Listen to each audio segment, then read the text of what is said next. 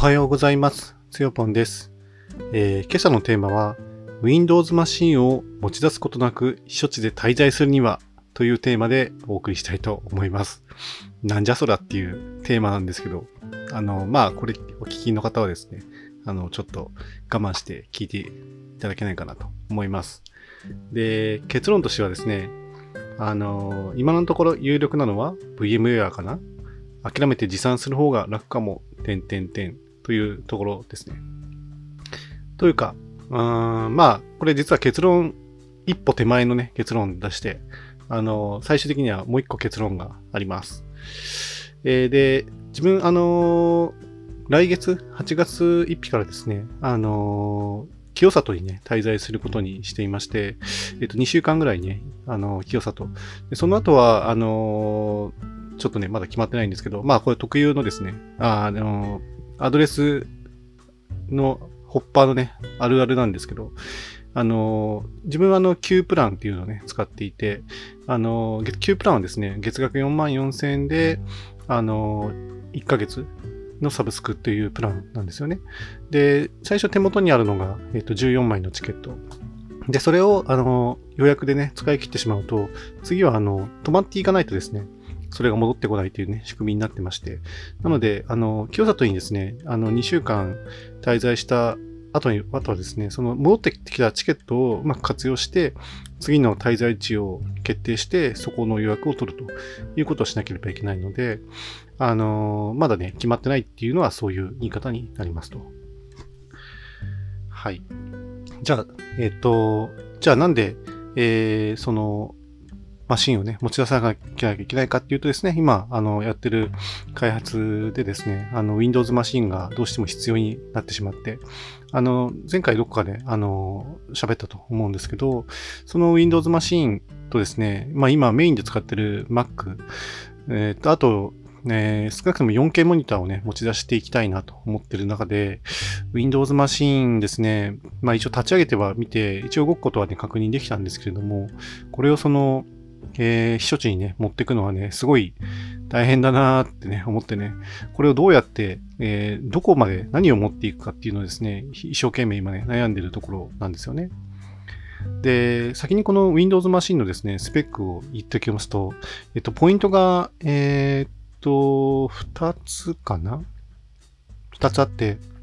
まず、えー Wi-Fi がね、繋がらないパソコンになってしまっていますね、今。Windows 10のね、OS を積んでるんですけれども、あの、Wi-Fi の、えーっと、ドライバーがですね、え2015年がね、最新ということで、そこからもう、あの、開発が止まってしまってるんですね。まあ、サポートはとっくに終わってるという感じなんですけれども。なので、OS がどんどんアップデートしていくに従って、どうやら、えードライバーがね、認識しなくなってしまっている状態になってますね。で、もう一つは、えーこの、えーとパソコンはですね、えーと画面が 1300×768 ぐらいのね、ちっちゃい画面なんですよね。まあこれで、あのー全然十分じゃんっていう人はね、まあそれでもいいのかもしれないんですけど、自分やっぱりその、あの、開発をしているので、やっぱりいろんな文献をですね、あの、PDF やら、えっ、と、ブラウザやらで見ながら、あの、ビジュアルスタジオっていうですね、あの、プログラムをね、書いて、えー実行する、あの、環境をですね、表示し、でさらにその、えー表示されたあのアプリケーションの動作を確認しなければいけないので、とてもじゃないけど、1300×768 じゃですね、もう全然足りないんですよね。で、で、もう一つそこで問題があって、あの、外部モニター一応使えるんですけれども、あの、D サブと言われるですね、昔の規格のやつなんですよね。あの、確かこれが、あの、だいたいフル HD はね、出るんですよ。で、MAX でもですね、えっと、横2000ぐらいはね、出るみたいなんですけど、4K は出ないっていうのと、あの、HDMI っていうですね、もう一個上のクラスの、まあ、4K とかが、5K とかがね、出せるあの HDMI ケーブルっていうものがね、あるんですけれども、それの出力ポートがね、ないんですよね。だから、えっ、と、今、えっ、と、自分が使ってるモニターって 4K なんで、えっ、と、そこにつなぐことすらね、今できない状態になってるんですよね。まあ、これをどうするかっていう問題を抱えていますと。で、ちょっと前置きが長くなったんですけど、本題として、まあ、3つの戦略をね、考えました。まずはですね、えー、っと、1番目としては、リモートデスクトップを使うということがありますね。あの、マイクロソフトの、えー、Windows のですね、大きな、あの、一つの機能としてですね、リモートデスクトップっていう機能が、ね、ありますね。これはその、あの、あるパソコンに別のパソコンからえー、操作ができるんですね。とってもあの画期的な、あの、アプリケーションなんですけれども、まあ、これを使えればですね、自宅にその、このパソコン、あの Windows パソコンをね、置いたままにして、えー、避暑地で、避暑地からあの遠隔でアクセスして、あの 4K モニターにその画面を出力しながら、えー、開発作業がね、できるんじゃないかという、そういう戦略ですね。で、2番目としては、えー、っと、えー、Amazon AWS というですね、あのまあ、仮想サーバー、仮想レンタルサーバーみたいなものがあるんですけれども、その Amazon の AWS サイトにですね、その Windows サーバーをね、一つ用意すると。いう戦略ですね。これはだからパソコンをね、持っていかなくても、えー、遠隔地からどこでもそのクラウドサーバーにアクセスして Windows 開発をするというものになりますね。えー、3つ目としては、あの、ブートキャンプ、もしくは、えっ、ー、と、VMware Fusion を使うということで、ちょっとまあ、いきなりあの、ソフトウェア名ばっかりね、出てきてしまったんですけど、要は、あの、Mac 上にですね、Windows の仮想環境を作るという戦略になりますね。Mac 上に Windows の仮想環境を作る。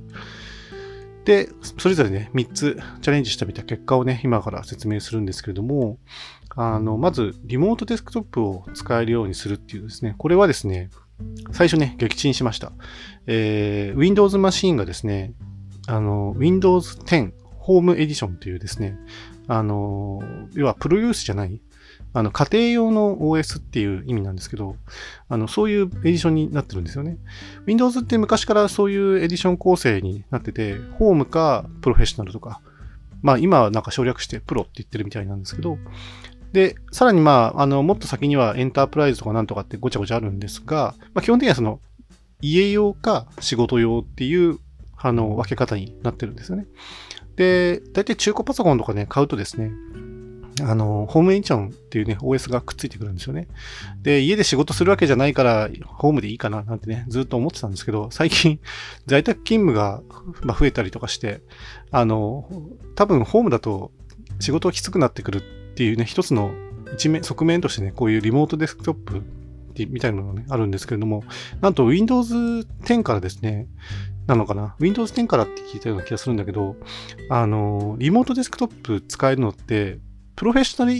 以上になっちゃったんですよね、エディション的に。その仕事用に、え買った OS だけがそのリモートデスクトップを使えますよっていうね、そういうこうあの構成になっちゃったみたいなんですよね。だから今自分の持ってる OS って Windows 10 Home エディションなんで、え、プロフェッショナルじゃないですねと。じゃあ、じゃあプロ、プロフェッショナルエディションにね、アップグレードするにはどうするかっていうふうに考えたときにですね、調べると結局もうお金払ってプロフェッショナルするしかないということなんですよね。でこの金額が1380、ん？千あ、ごめんなさい。13,824円。1万3000円、4000円ぐらいかかっちゃうっていうことになりますと。うーん、っていうところですね。これ払いたくないな、みたいな。はい。えー、ちょっと次へ行きますね。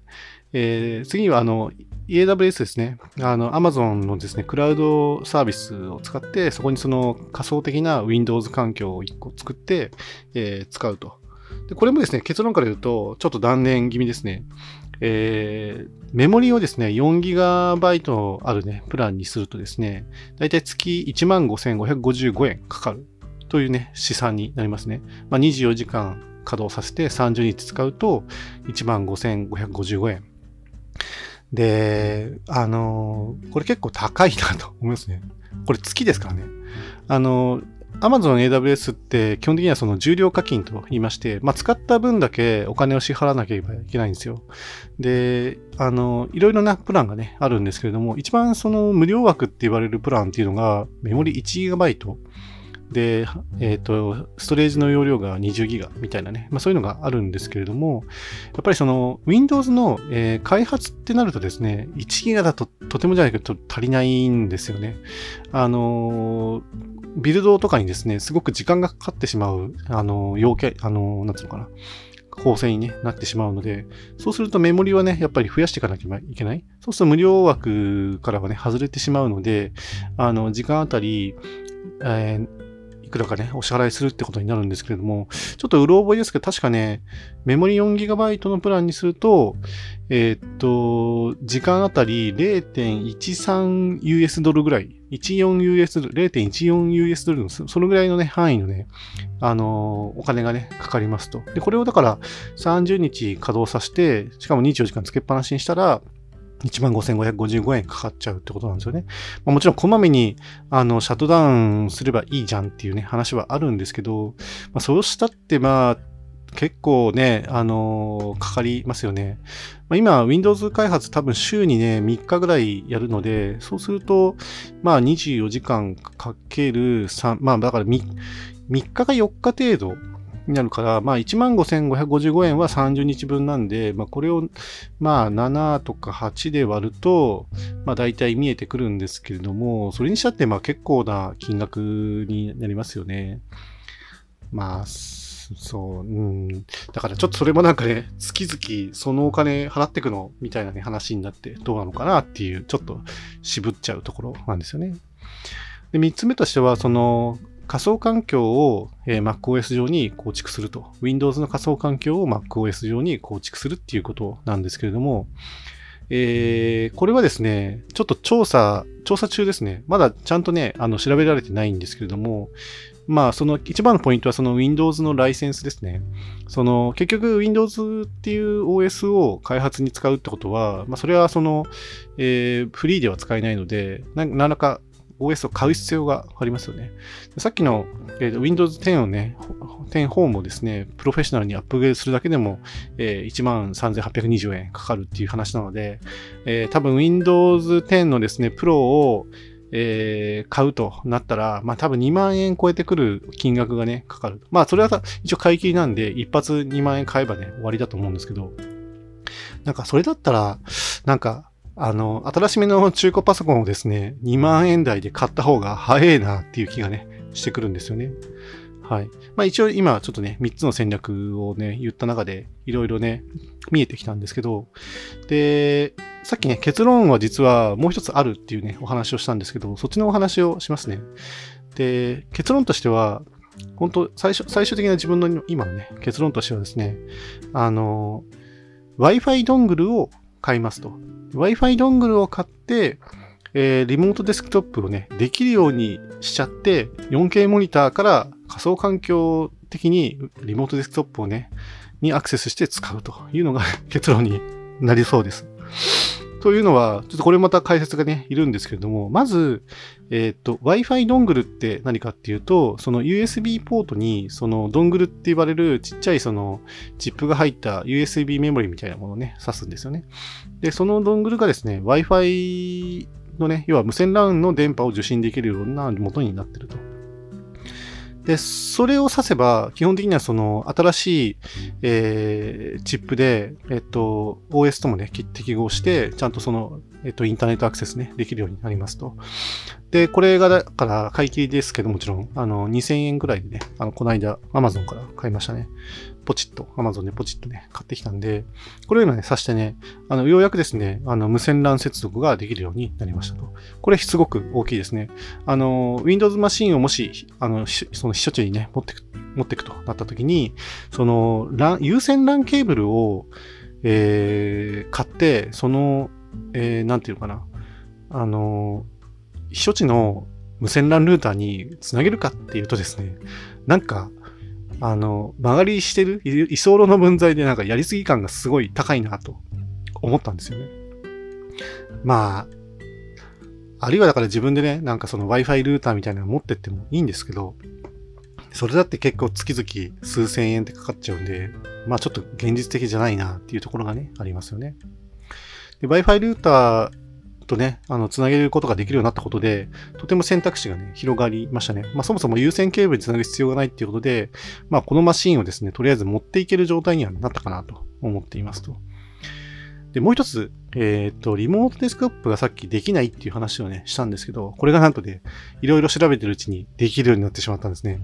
あの、Windows 10 Home っていうですね、エディションはあの、そのまま単体だとですね、あの、リモートデスクトップできないんですけれども、あの、あるサイトで調べたところ、あの、そのリモートデスクトップをですね、ホームでも、その Windows 10ホームエディションでもですね、可能にする、えー、アプリがね、あるんですよね。これをインストールして、あの、ちょっとね、最初の初期設定がね、いやいやめんどくさいところあるんですけども、それを適切に行えば、あの、普通にそのリモートデスクトップがね、できるようになりますと。で、これで生まれた環境がどういうことになったかっていうと、あの、実は、えー、Mac からですね、その Microsoft のリモートデスクトップアプリを使って、その Windows マシンにね、アクセスするっていうことがね、できるようになったんですよね。で、そうすると何がいいかっていうと、Mac には 4K モニターが繋がってますと。その 4K モニターの 4K のサイズで Windows がね、使えるようになったっていうことになるんですよね。これめちゃくちゃ大きいですね。あの、もともとその HDMI がね、ないから、ちょっと 4K モニター繋げられないのかなって思ってたんですけど、あの、リモートデスクトップでそれをね、実現するっていう、えー、ことになったんですよね。で、大体その、インターネットに出ていかなければ、そこそこのレスポンスで、あの、ちゃんと動作してくれるので、あの、そんなにその、遅延とかですね、ストレスがね、かからない状況で、あの、使えるように、ね、なったっていうのがね、すごく嬉しいですよね。これはだから、その、近年の、その、無線 LAN ルーターの速度、高速度化ね、すごくね、寄与してるところがね、あると思うんですけれども、まあ、スループットがね、速くなったおかげで、あの、リモートデスクトップでね、つないで常時、その、すいません、使っていてもですね、あの、ストレス感を感じることなく、つなげることができるようになったと。で、これあの、なんていうのかな、えー、と、ちょっと補足的な話をすると、まあ、無線 LAN ルーターって要は、あの、有線でなってたものをですね、無線で接続するっていうところで、基本的にはそのリピートハブとね、同じ原理に、ね、なってるので、その、ルーター内のネットワークで IP アドレスが分かっているものに関しては、で特に相手がね、Windows だったら、あの、その Windows のリモートデスクトップ接続をね、許可しておけば、あの、IP アドレス経由で繋ぐことができるようになるんですよね。はい。ということで、あの、どうやらこの構成でね、あの、避暑地にね、持っていけるんじゃないかと思っております。ただ一つ懸念があるとすればですね、その避暑地の無線 LAN ルーターの設定が、そのリモートデスクトップをね、許さないようなあの設定だったりするとですね、ちょっと厄介だなという気はしますね。その、お互いにその、お互いの部屋のえっ、と、マシンをですね、あの、アクセスできるような設定になっちゃってると、まあ、それって、えー、っと、他のね、人のパソコンに直接なんかこう繋いでなんかできるってことに、ね、なっちゃうので、まあそうならないように普通はね、しますよね、しますよね。だから、それが許可されていないとですね、この作戦実は成立しなかったりするんですけれども、まあ果たしてどうなのかなっていうところで、一応、まあ、苦肉の策として、えー、2K のモニターは一応持っていくと。持っていくけど、えっと、現地でね、使うかどうかは、その、現地のネットワーク接続状況を見て判断するということに、ま、なるかなと。まあ、あるいはですね、えー、もう一つのちょっと苦肉の策として、あの、D サブって言われるその古いインターフェースから HDMI にね、変換する、まあ、アダプターみたいなものを購入して、まあ、それをつなげばですね、一応 4K モニターの中で 2K 出力をしながら使うことができるようにはなるかもしれないんですけど、ただ画面いっぱいに 2K の画面が出るとですね、文字がでかすぎてちょっと見づらいみたいなね、話になっちゃうので、そこはちょっと考えものなのかなというね、気はしますよね。だからまあ、まずはこのね、4K モニター1台で、Mac と Windows、えー、無線ラルーターをね、経由してリモートデスクトップをするという、この環境でなんとか乗り切りたいなと思っていますと。ちょっとね、あの、話がエンジニア寄りすぎてわけわかんないことを言ってるように聞こえるかもしれませんけど、まあなかなかその Mac で開発したり、Windows で開発したりっていうとですね、あの、そういう画面とか あの場所の問題とか、えネットワークの問題とか、いろいろごちゃごちゃ出てくるので、まあいい勉強になったなと思いつつですね、まあちょっと、あの、実処置がね、どうなってるのかっていうのをですね、ちょっと、うん、まあそこに行って確認しみないとわからないことなので、もう行ってみるしかないですね。もしまあダメだったらまあ、このこの1300のね、ちっちゃい画面で なんとか無理やり開発するしかないのかなっていうね、気もしていますけど。はい。そんな感じで以上にしたいと思います。それではまた。